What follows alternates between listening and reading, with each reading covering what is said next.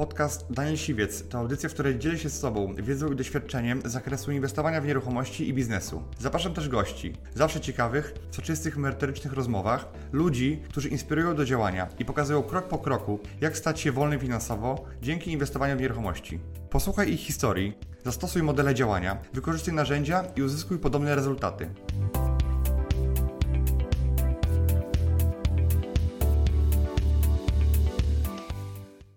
Cześć, witajcie w nowym odcinku Business Ridera. Tym, za, tym razem jest ze mną Marcin. Cześć Marcin, piąteczka. Marcin jest eks-inżynierem, jest osobą, która pracowała paręnaście lat w dużej korporacji General Electric i projektowała silniki do maszyn odrzutowych, ale też i była takim team managerem, koordynatorem czy kierownikiem działu, tak? Pracowałeś w dużej korporacji, robiłeś duże, fajne projekty. I dwa lata temu coś Ci przyszło do głowy, żeby jednak zamienić ten, to swoją pracę, którą też pewnie lubiłeś, na biznes nieruchomości. I o tym dzisiaj chciałem porozmawiać właśnie z Marcinem, jak się stało, że postanowił zmienić swoje życie, zamienić pracę w dużej korporacji za duże pieniądze na właśnie biznes nieruchomościowy. To powiedz mi, jakby, co robiłeś w tej korporacji i dlaczego postanowiłeś coś zmienić? Przede wszystkim dziękuję za zaproszenie. Cieszę się, że tu mogę być u Ciebie. W korporacji, tak jak wspomniałeś, pracowałem czternaście lat i to był bardzo fajny okres. Byłem, pracowałem jako inżynier, projektowałem silniki, części do silników lotniczych, mhm. do Boeinga, do Airbusa. I, I w pewnym momencie prowadziłem swój zespół, którym projektowaliśmy silniki takie, które wchodziły do produkcji za kilka, kilkanaście lat, więc teoretycznie ciekawa, ciekawa. Czyli tak naprawdę pierwsze silniki, które zaczynałeś, dopiero wchodzą teraz, jak skończyłeś pracę, tak? Lub wejdą za, za jeszcze parę lat, paręnaście lat. Natomiast rozpoczynając pracę w, w G E, General Electric, myślałem już o stworzeniu jakiegoś biznesu i tw- otworzyłem sklep internetowy z, mhm. z, z odzieżą dla mężczyzn, galanterią, zegarkami mhm. i biżuterią dla mężczyzn. Prowadziłem go cztery lata, będąc również na etacie. Po, po jakimś czasie go sprzedałem. Mhm. I, I stwierdziłem wtedy, że skupię się, skoro y, prowadząc biznes i etat y, jest dosyć trudne, skupię się na, na pracy i rozwoju w, w korporacji. Mhm. I tak te kilka następnych lat pracowałem, awansowałem. Natomiast ciągle myślałem i o biznesie jakimś i, i przede wszystkim ciągnęło mnie do nieruchomości. Swój, swój dom budując, czułem dużą satysfakcję z prowadzenia projektu, całej budowy takim procesem gospodarczym, angażując każdą z ekip osobno i, i gdzieś tam cały czas w tyle głowy chciałem związać się z nieruchomościami. Planowałem również zakupić kilka mieszkań na kredyt, wynajmować i z czasem za dwadzieścia trzydzieści lat mieć z tego korzyść, natomiast natknąłem się na, na Twoje filmiki i, i praktycznie no, w ciągu miesiąca zdecydowałem, że jednak mieszkanie, które, które miałem na, na wynajem pierwsze y, sprzedam, porozmawiałem z żoną, dogadałem się z żoną, że, że jednak sprzedajemy. Tu, że jednak sprzedajemy i tu na, podziękowania dla żony, że się, że jakby... Uwierzyła też w to. Uwierzyła w to i wyraziła zgodę na to, żeby sprzedać to mieszkanie. Ja poszedłem na szkolenie do Ciebie. No i, i tak zacząłem y, y, przygodę z flipami. Mhm. Okej, i ile od tej pory, od przez te dwa lata, ile zrobiłeś flipów? Zrobiłem flipów, dwa, jestem w trakcie dwunastego flipa y, i mam jeszcze z, mhm. no, trzy mieszkania takie przyrezerwowane, które być może kupię. Mhm. Okej, okay, super. E, bo Ty działałeś w Warszawie i powiedz mi, e, ile obejrzałeś mieszkań, zanim kupiłeś swoje pierwsze mieszkanie na flipa? No, wziąłem sobie do serca Twoją, twoją rekomendację, sto miesz- oglądnij sto mieszkań, mhm. wynegocjuj cenę w dziesięciu, złóż ofertę w dziesięciu mieszkaniach, wybierz trzy najlepsze i kup jedno. Natomiast nie do końca już spełniłem, bo oglądałem siedemdziesiąt. Mhm. Okej, okay. No i co, powiedz, co Ci dało obejrzenie tych siedemdziesięciu mieszkań w stosunku do tego, jakbyś obejrzał tylko pięć na przykład? tak naprawdę nie skupiałem się też na tym, że zależy mi na oglądaniu mieszkań, tylko chciałem kupić jakieś mhm. mieszkanie. Mhm. I w pierwszych pięciu, dziesięciu, piętnastu nie byłem w stanie wycenić mieszkania i mhm. sprawdzić, czy to jest warte kupienia, czy to jest dobra cena, mhm. czy, czy, czy, czy jeszcze coś negocjować. I po, po tych siedemdziesięciu byłem w stanie wyczuć w Warszawie jednej dzielnicy tak. jedynie. Jaki jest na Mokotowie. Rynek, tak. O co chodzi tam przy Tak, jakie, jakie są ceny, w jakiej cenie jest warto kupić dane mieszkanie w danej lokalizacji i, i, i po tym czasie nawet telefonicznie byłem w stanie wycenić, czy... Tak. czy, czy I po to jest właśnie ta, ta zasada, tak? Bo, bo, bo nikt ci nie powie od razu ile. Nawet pośrednik, jak nie, nie obejrzy tyle tak. mieszkań, to nie wie tak naprawdę ile to jest warte. Tak. I teraz okay, kupiłeś sobie pierwsze mieszkanie i skąd wziąłeś na nie pieniądze? Sprzedałem mieszkanie, które wynajmowaliśmy z żoną. Mhm. Z tego mieliśmy, to mieszkanie było na kredyt, więc nie mieliśmy dużej kwoty, mieliśmy tam dziewięćdziesiąt tysięcy z tego. Mhm. I za, znalazłem inwestora, któremu zaoferowałem udział w mhm. remoncie, a on sfinansował zakup całego mieszkania. Mhm. Wiem, że ty teraz głównie pracujesz z inwestorami, którzy wykładają ci kapitał, tak? bo, bo, bo ty znajdujesz okazję, robisz wszystko, a oni wykładają kapitał. I teraz gdzie szukasz, gdzie znalazłeś tych inwestorów, z którymi do tej pory e, pracowałeś? Inwestorów znalazłem i poprzez Twoją grupę absolwentów, i poprzez inne grupy na Facebooku związane z nieruchomościami i inwestycjami w nieruchomości. I, i obecnie mam kilku takich inwestorów, do, którzy już mi zaufali, dzwonię do nich i, i oferuję jakieś, jakieś mieszkanie. Mogę w ciemno jakby y, zadatkować mieszkanie, wiedząc, że finansowanie się znajdzie. Wiedząc, że finansowanie się znajdzie. Super. E, I powiedz mi, jaki miałeś taki naj, najtrudniejszy przypadek do tej pory? Wiesz co, miałem, miałem dwa takie przypadki. Jeden przypadek był dosyć trudny i to było pierwsze mieszkanie, które chciałem kupić. Zadłużone mieszkanie, które było zadłużone na trzysta siedemdziesiąt tysięcy, a ja je wyceniłem na trzysta tysięcy. Nie chciałem zapłacić za nie więcej niż trzysta tysięcy. Miesiąc praktycznie zajęło mi dogadywanie się z wierzycielami i obniżenie tego zadłużenia z trzystu siedemdziesięciu na dwieście osiemdziesiąt tysięcy. Tak, żeby zostało coś temu właścicielowi, tak? Żeby zostało właścicielowi, żeby to było w cenie, w której ja, ja kupię. Natomiast na dzień przed aktem pojawiła się pani pośredniczka, która namieszała tym sprzedającym trochę w głowie i i przedstawiła mnie jako y, mafiozę nieruchomościowego, który, który chce, ich, chce ich wykorzystać i oni się nie pojawili na akcie, więc ostatecznie nie kupiłem tego mieszkania. Y, y, oni y, mieli wynegocjowane y, zadłużenie, więc mieli mniejsze y, zadłużenie do spłaty, natomiast nie, nie, nie aż do dwieście osiemdziesiąt, bo, bo jeden z prezesów y, spółdzielni y, y, y, nie, nie, nie udzielił im tej zniżki. Okej, okay, ale zrobiłeś dla nich robotę, tak? Jakby tak. wynegocjowałeś. Okej, okay. Jakbyś to dzisiaj na, yy, inaczej tą transakcję spiął, tak? Bo ja już widzę dwa kroki do przodu, co, co trzeba było zrobić inaczej, a czy ty widzisz, yy, co byś zrobił dzisiaj, żeby ta pośredniczka nie była w stanie nagadać im no głupoty? Przede wszystkim podpisałbym umowę przedwstępną notarialną, której tak. wtedy się na dany moment bałem i też nie wiedziałem, mhm. yy, że w ogóle można podpisać umowę bez żadnego yy, wkładu, bez zadatku. Mhm. Umowę przedwstępną bez zadatku, która mnie... W tym przypadku nawet trzeba podpisać umowę bez tak. zadatku, bo jeżeli są długi, tak jest. to jest duże ryzyko, że te długi przekroczą wartość. Jeżeli one by się okazały, że przekroczą, to wtedy ty nic nie ryzykujesz, tylko nie wiem, te paręset złotych zapłacisz notariuszowi, to jest twoje jedyne ryzyko tak. tego biznesu.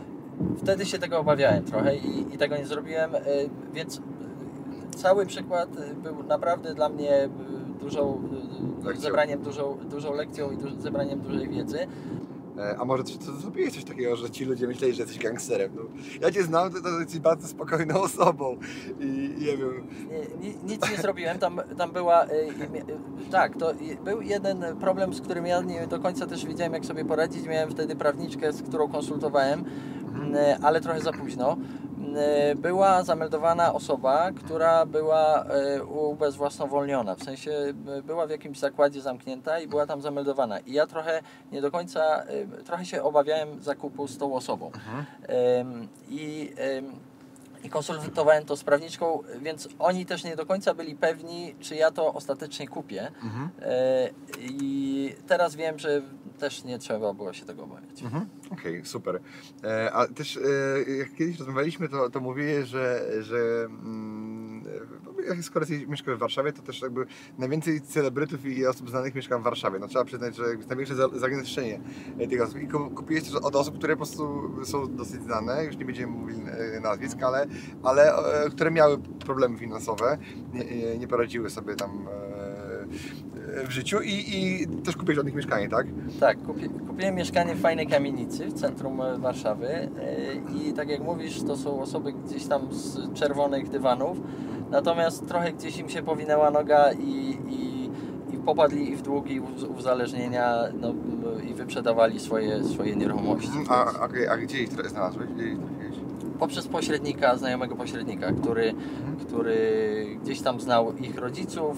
Okej, okay, a też y, wiem o tym, że dwa lata temu byłeś na warsztatach, ale nie od razu rzuciłeś y, m, pracę i nie od razu poszedłeś to tak grubo, tylko raczej tak jakby m, starałeś, bo wiem, że y, to jakby ten sklep internetowy, on nie do końca dał Ci takie dochody, jakie byś chciał, dlatego pewnie trochę się obawiałeś rzucać wszystkie na jedną kartę, y, dlatego też y, pracę rzuciłeś dopiero ile, rok temu?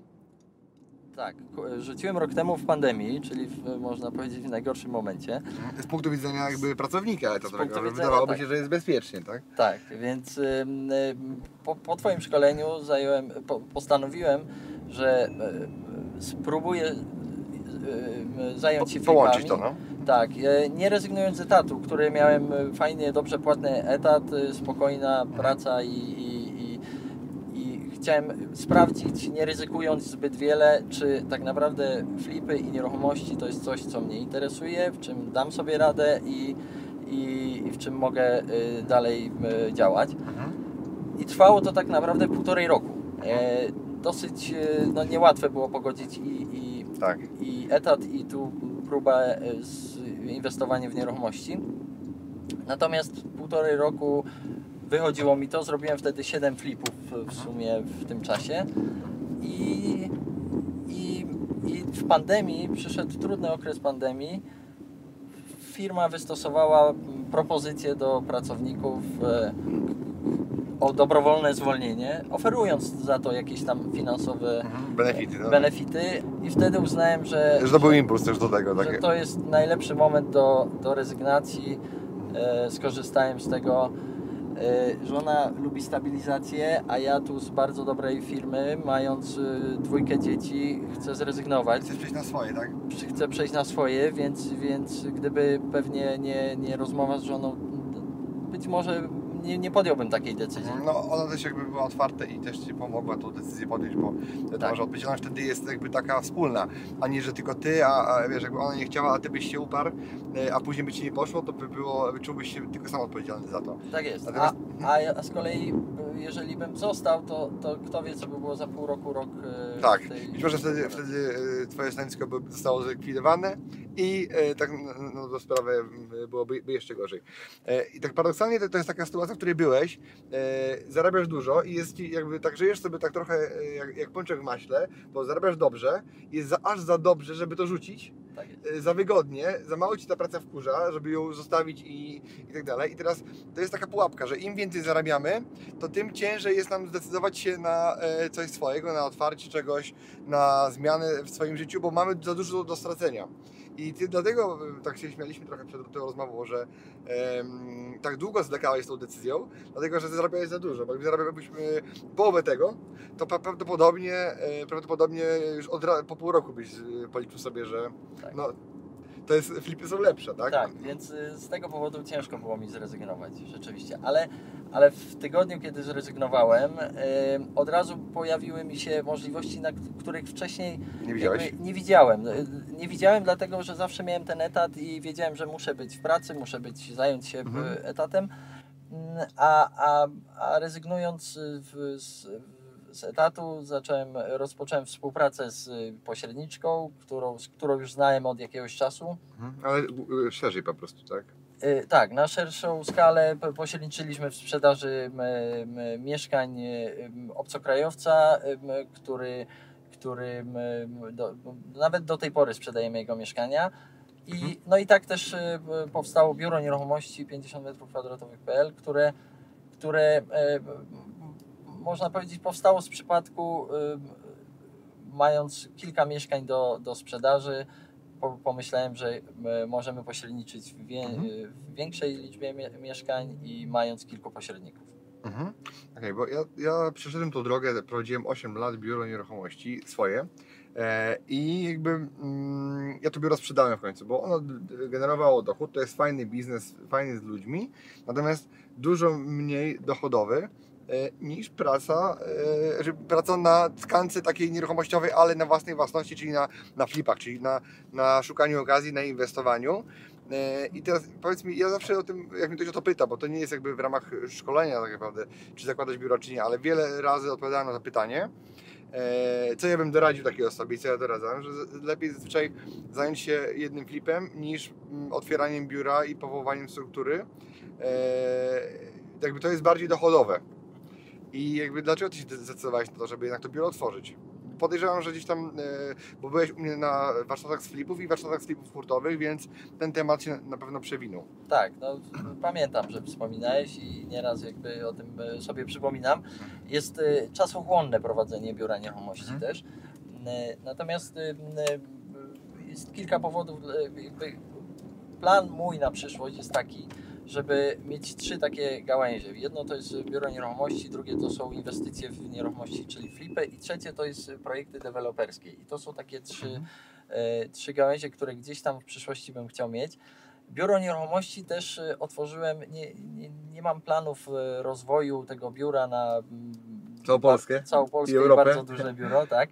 tylko, tylko kameralne biuro, w które utrzymuje się praktycznie samo i, i z którego również mamy, mam ja okazję do y, nieruchomości, które mogę, w które mogę zainwestować, a pośrednicy mogą je oferować y, za, przy zakupie i przy sprzedaży, mając z tego też pro, y, swoją prowizję. Mhm.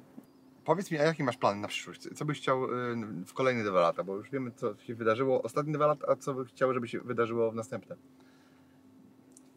Na pewno bym chciał, tak jak wspomniałem, mieć te trzy gałęzie rozwinięte. Jak najwięcej staram się delegować zadań przy flipach obecnie i, i również naszej grupy z, z Wojtkiem Kondratowiczem nawiązałem współpracę a propos koordynacji remontów i, i homestagingu. Chciałbym wejść w projekty deweloperskie i chciałbym powrócić do startów w rajdach. Mhm, bo jakich, jakich rajdach? Y, może nie, nie w dużych, w K J T-sach startowałem, miałem kiedyś z kolegą samochód y, y, taki przystosowany do rajdów, y, którym na spółkę startowaliśmy, natomiast on się wyprowadził do Stanów, sprzedaliśmy ten samochód i od tego czasu i nie mogę znaleźć i czasu, i pieniędzy na to, y, więc y, to jest też jeden z celów w przyszłości, żeby wrócić y, do rajdów. Okay, super. Co zaryzykowałbyś, gdybyś rzucił etat e, i, i jakby w, czy w twojej specjalizacji, w twojej branży nie mógłbyś by, byś na niego wrócić? Żebyś sk skończył, gdybyś chciał się przeprosić z etatem i szukał pracy, trafiłbyś tylko niżej? Czy, czy jest szansa, że znaleźć... Być może nawet nie niżej, e, no, rzeczywiście. Ale, że trafiłbyś taki sam albo i lepszy? Tak, jest taka szansa, że, że mhm. tak. Że, więc co to za ryzyko? Powrócić zawsze można na etat. Ryzyko rzeczywiście nie jest duże. Jest ryzyko takie, że dzisiaj rezygnując z etatu, od dzisiaj nie masz wynagrodzenia. I mhm. jeżeli nie masz jakichś pieniędzy, buforu, buforu na, na najbliższe parę miesięcy, no to to jest, to jest takie niekomfortowe. Natomiast, no tak jak wspomniałeś, wrócić na etat gdziekolwiek indziej zawsze można.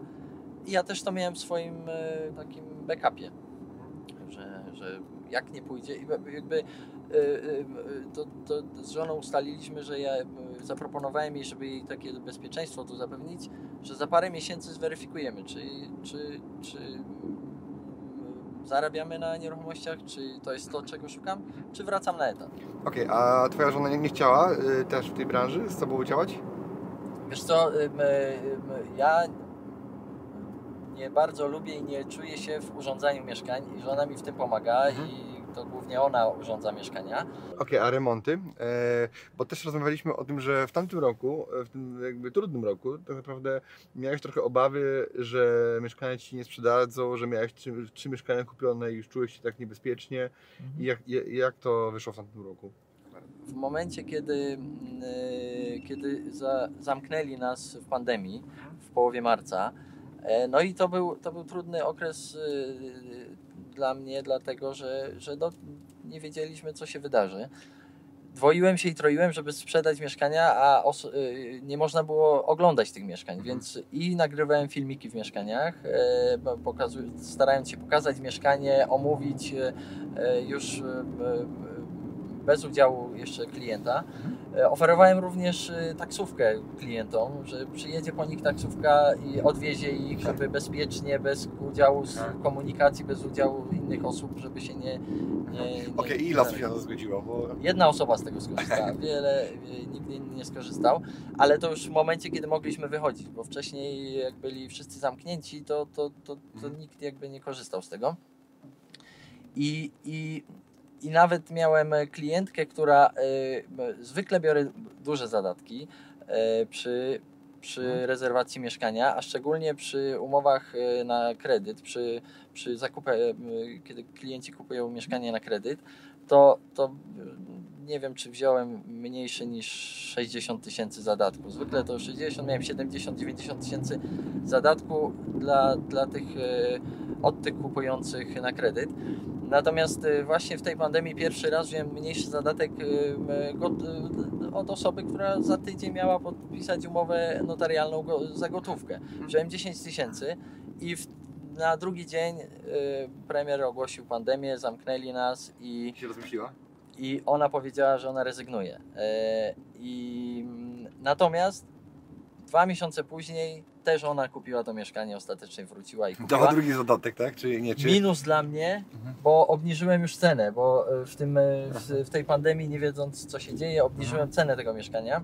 Okej, okay, o ile? Mimo wszystko obniżyłem o trzydzieści tysięcy, ale mimo wszystko miałem tam fajny zarobek. Mhm. Okej, okay. A zaliczyłeś je te dziesięć, które już zapłaciła, czy, czy... Nie, te dziesięć, ja wystawiłem je... w cenie czterdzieści tysięcy niżej, natomiast te dziesięć nie wliczało się do, okay, okay. do, do ceny, więc, więc ja miałem te dziesięć tysięcy cały czas. Jakie byś Ty dał rady dla takich przedsiębiorców zaczynających? Trzy jakieś takie główne, bo to jest obszerne pytanie, obszerny temat. Trzy jakieś główne, czego unikać, a, a w rozwoju biznesu takiego, czy to flipowego, czy jakiegokolwiek nieruchomościowego? Mhm. Czego unikać? Czego unikać, a, czy, a, a na co, w jakim kierunku podążać, żeby, żeby jakie decyzje pode, podjąć właściwe? Mhm. To, no to trudne pytanie, bo, bo to jest trudne. bardzo, bardzo ogólne pytanie. Mhm. No, tak jak sobie teraz o tym myślę, to myślę, że tak naprawdę pytanie, czego od biznesu oczekujesz? Bo każdy chce czegoś innego, każdy ma inny cel. Jeden chce zarabiać dużo i wydawać i żyć jak pan i, i wydawać dużo. Drugi potrzebuje e, po prostu budować swój majątek. E, trzeci potrzebuje wolności finansowej, żeby czuć się niezależnie i tak dalej. Więc jakby te cele biznesu, biznes to jest takie narzędzie tylko i wyłącznie do realizacji celu, który masz. Tak. Pytanie, jaki masz cel, tak? I jakby co jest twoim celem? No, czy jakby... Wiele osób ma taki cel, że chciałoby dzięki nieruchomościom, bo one dają takie możliwości, zbudować wolność finansową, kupić ileś mieszkań, czy wybudować, czy kupić yy, i sobie z nich później żyć, albo żeby żyć i pracować, tak? I się realizować. Yy, natomiast może powiem, jakie ja błędy widzę w biznesie yy, osób, które zaczynają, to yy, przede wszystkim same chcą robić wszystko, czyli uważają, że same zrobią wszystko najlepiej, a jak same wszystko robią, to naprawdę robią o wiele mniej niż mogłyby robić. Ja bez mojego wsparcia, mojego zespołu, moich ludzi, bez delegowania nie byłbym w stanie być tu, gdzie jestem, czyli w tym momencie, kiedy my jesteśmy, tutaj nagrywamy sobie i rozmawiamy, to mój biznes się dzieje. Na przykład dzieje się w tym momencie u mnie rekrutacja, dzieje się w tym momencie u mnie sprzedaż mieszkań, prezentacje mieszkań. Po prostu te tryby pracują i pracują tak, żeby ten biznes działał w odpowiedniej skali. Więc jakby bez delegowania bym, bym nie, nie aż tak daleko. I to jest też kompetencja, którą można nabyć, można się jej nauczyć. Ja się z nią urodziłem, nikt mi tego, tego w domu nie powiedział, jak to robić, tylko się uczyłem tego na, na szkoleniach, ale też na własnej tkance. Mm. Druga rzecz to jest, żeby nie robić rzeczy, które są mniej warte niż swój czas. Czyli wydawałoby się, że nie wiem, taka jakaś głupia rzecz, jak na przykład koszenie trawy w domu, no wydawałoby się, że dobra, to w sobotę ogarniesz, tak? Ale tak naprawdę, jeżeli ciężko pracujesz od piątku do, do od poniedziałku do piątku, czy od poniedziałku do soboty i masz jeszcze jeden wolny dzień i masz cały dzień ryczeć w ogrodzie swoim po to, żeby, że musisz to zrobić, a nie dlatego, że chcesz, no to, to lepiej to po prostu oddelegować. I wszystko to, co jest mniej warte niż mój czas, czyli dzielisz sobie to, swoje dochody przez godziny, które pracujesz i widzisz, ile masz stawkę godzinową, czy to jest pięć złotych, czy to jest pięć tysięcy złotych za godzinę, czy pięćdziesiąt złotych, czy pięćset złotych. Mhm. Jak coś, co możesz kupić na zewnątrz, jako usługę, jesteś w stanie, no to oddaj to, wtedy Ty będziesz w stanie wygenerować biznes. To jest tak naprawdę w przypadku flipów, na, na, na przykładzie flipów. Czasami jest tak, że Ty jesteś pewnie facetem, który potrafi zainstalować na przykład jakąś lampę, prawda? Jesteś inżynierem, to co ja to będę mówił? Ja też potrafię, tak? Z, za, zamontować coś. Ale żeby coś zamontować, to trzeba pojechać po wiertarkę, kupić lampę i coś zawiesić i zainstalować. I to, to jest część, która trwa bardzo krótko, ale z całym przygotowaniem to trwa godzinę, czy tam może półtorej. Dojazd, powrót i tak dalej, prawda? Natomiast Ty w te półtorej godziny, jako inwestor, który ma doświadczenie, jesteś w stanie znaleźć okazję, na której zarobisz pięćdziesiąt do stu tysięcy złotych. Hipotetycznie. Nawet jeżeli Ty godzin potrzebujesz dwadzieścia, to jak podzielisz te pieniądze przez te godziny, to i tak Ci wyjdzie tysiąc, czy dwa, czy trzy. A taki robotnik, który jakby tylko to robi, to on weźmie za tą usługę ich złotych, która będzie dziesięć, dwadzieścia, trzydzieści razy mniej od Ciebie. Więc jest pokój za, a ja to przy okazji sobie zrobię sam, ale tak naprawdę w tym czasie możesz albo a, wypocząć, albo b, porobić bardziej intratniejsze rzeczy. Ale, ale nie masz na myśli tego, że całą sobotę chcesz wtedy zamienić, zamiast kosić, to ja będę jednak swoje flipy szukał. To zależy, to zależy. Bo jeżeli, to zależy, czy traktujesz flipy i pracę w biznesie jako pracę, czy traktujesz to jako bardziej styl tak. życia i ja czasami lubię po prostu pojeździć w sobotę, jak nikt do mnie nie dzwoni, poszukać działek albo spotkać się czasami z kimś, tak? I na luźno, luźno tak pogadać, czy z jakimś pośrednikiem, czy takie sprawy załatwić pewnie, takie trochę, które są w takim trybie y, bardziej wolnym. Y, I jakby ja to traktuję jako przyjemnym, spożytecznym. Oczywiście, że musisz mieć czas na regenerację, żeby odpocząć, poleżeć na słońcu, nie wiem, to, kto co lubi. Y, więc ten czas też jest bardzo ważny, czas z rodziną, czas z regeneracji jest bardzo ważny. Nie da się tylko pracować, bo wtedy można tylko kipnąć. Ty masz do, dosyć duży zespół, który chyba nie ma dużej rotacji u Ciebie pracowników, bo od wielu lat masz wiele tych samych osób. Jak ich motywować i tak motywować do, do tego, żeby, żeby jednak być z nimi cały czas? No to też jest jakby szerokie, szerokie pytanie. Ja tak jak patrzę, to duża znaczna część moich pracowników jest z polecenia. Czyli e, obecni pracownicy, czy tam znajomi, polecają mi jakąś tam osobę do pracy e, i ta osoba wtedy jakby z, ze statystyk moich, które, z obserwacji, pracuje po prostu dobrze i, i długo, tak? Nie szuka, e, nie wiem, sama nie wie czego, tylko, tylko to są osoby, które już raczej e, wiedzą, na co się piszą i jakby z, z mojej historii pracują u mnie długo, tak? Nie, nie czytałem żadnej książce, że najlepsze są z polecenia, natomiast osiemdziesiąt procent mojego zespołu, który jest jakby z trzonu, jest właśnie z polecenia. Też mam osoby z rekrutacji i to mam osoby, które są świetne, tak? Natomiast jakby ten trzon osiemdziesiąt procent to jest jakby z polecenia. Tak zazwyczaj jest. Mimo tego szukam dalej w rekrutacji normalnej osoby, bo powiększam ten zespół cały czas, firma się rozwija. W takim największym czasie to było około trzydziestu osób. Jak sprzedałem biuro nieruchomości, to, to automatycznie gdzieś tam firmy się podzieliły. I teraz mam też około dwudziestu osób, gdzie cały czas rekrutuję do, do pracy, bo poszerzam i fundusz, zatrudnię nowe osoby i, i w przypadku szkoleń też, też szukam i w przypadku mojej aplikacji I T też budujemy dział sprzedaży nowy, tak, także całkowicie inny. Więc jakby cały czas jakby się rekrutuję. A jeżeli chodzi o motywację, to jest trudne pytanie. Ja na przykład pracowałem też w korporacji, pracowałem dwa lata w dwóch firmach i tam byłem w stanie trochę liznąć tego ładu korporacyjnego i widzieć, jak to działa. I zauważyłem taką jedną tendencję, że tak naprawdę ludzie pracują w długo w firmach nie dlatego, że zarabiają dużo, to pieniądze też ich trzymają, ale nikt ich tak nie trzyma jak dobra atmosfera, tak. jak tak jakby takie dobre relacje. Oczywiście nie mogą być też za dobre relacje, w takim sensie, że Ty nie możesz być ich przyjacielem takim wiesz, jakby, bo musisz też od nich wymagać i postawić w pewnym sensie granice. To nie masz być szefem i jakby wymagającym liderem, natomiast oni muszą czuć się z tobą dobrze. Czyli jeżeli będziesz im jakby aż za dobry dla nich, to ludzie po prostu dasz im palec, wezmą rękę i jak będziesz za dobry, to po prostu yy, to ktoś to może wykorzystać później. I mi się to nie zdarzyło, bo ja zazwyczaj jakby te relacje staram się mieć dobre, ale też jakby stawiam pewną granicę, prawda? W, w pewnym momencie. I lubię tych ludzi, z którymi pracuję i dobrze mi się z nimi pracuje. Yy, więc ja też czuję z tego przyjemność i oni czują. Jakby bez nich też nie byłbym w tym miejscu, bo mm. sam wszystkiego nie ogarnę. Mm. Więc ważne jest to, żeby lub, lub, lubić tych ludzi. Yy, bo ja miałem taką sytuację kiedyś, że kogoś po prostu dobrego handlowca nie lubiłem. Nie, nie pracował zgodnie z moimi zasadami i z moją etyką i mimo tego, że miał mm, bardzo dobre wyniki, powiedziałbym, że jeden z lepszych w, w tym zespole, to po prostu go zwolniłem.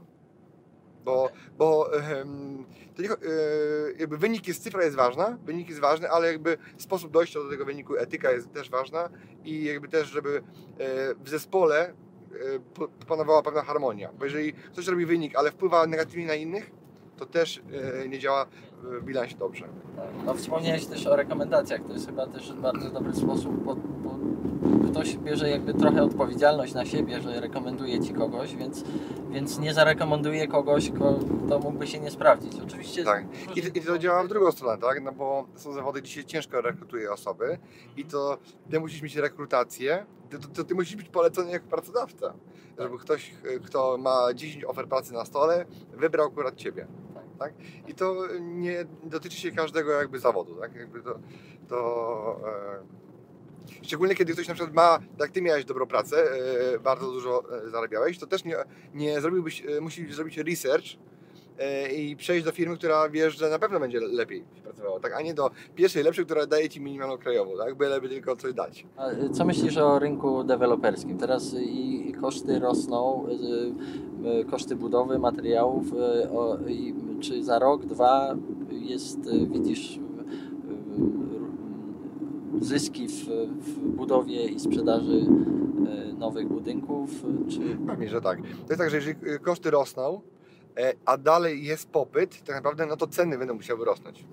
Dlatego jeżeli ktoś no tak, będzie chciał będzie kupić, popyt? Jeżeli ktoś będzie chciał, no, no właśnie, to, to jest pytanie, to, czy będzie popyt? No, według mnie tak, bo jakby ta, ta podaż jest bardzo ograniczona. Ograniczona jest y, ilośćmi, ilością ludzi do pracy, y, tego, że nie ma alternatywnych innych mieszkań, czyli nagle nie, przy, nie przylecą do domy i sami się nie postawią czy te bloki.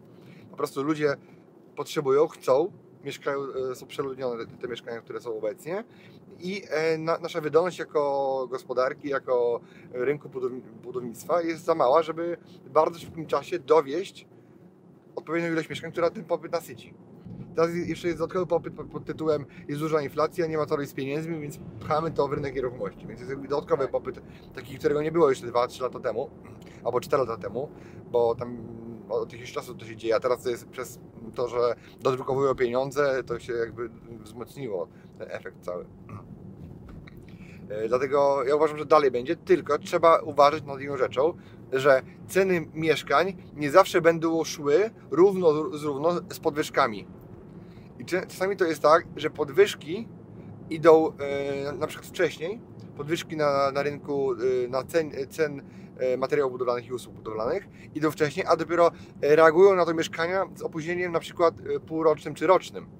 I może być taka pułapka, gdzie widziałem, że ja kiedyś się w nią złapałem i też widziałem innych deweloperów doświadczonych bardzo, że złapali się z nią, że kontraktowali e, sprzedaże, a miesiąc, dwa później zaczynają kontraktować e, robotę i kontraktować materiały. I co się później okazuje, że nie są w stanie zakontraktować za tyle, ile im się wydawało i, i byli pewni, że im się uda.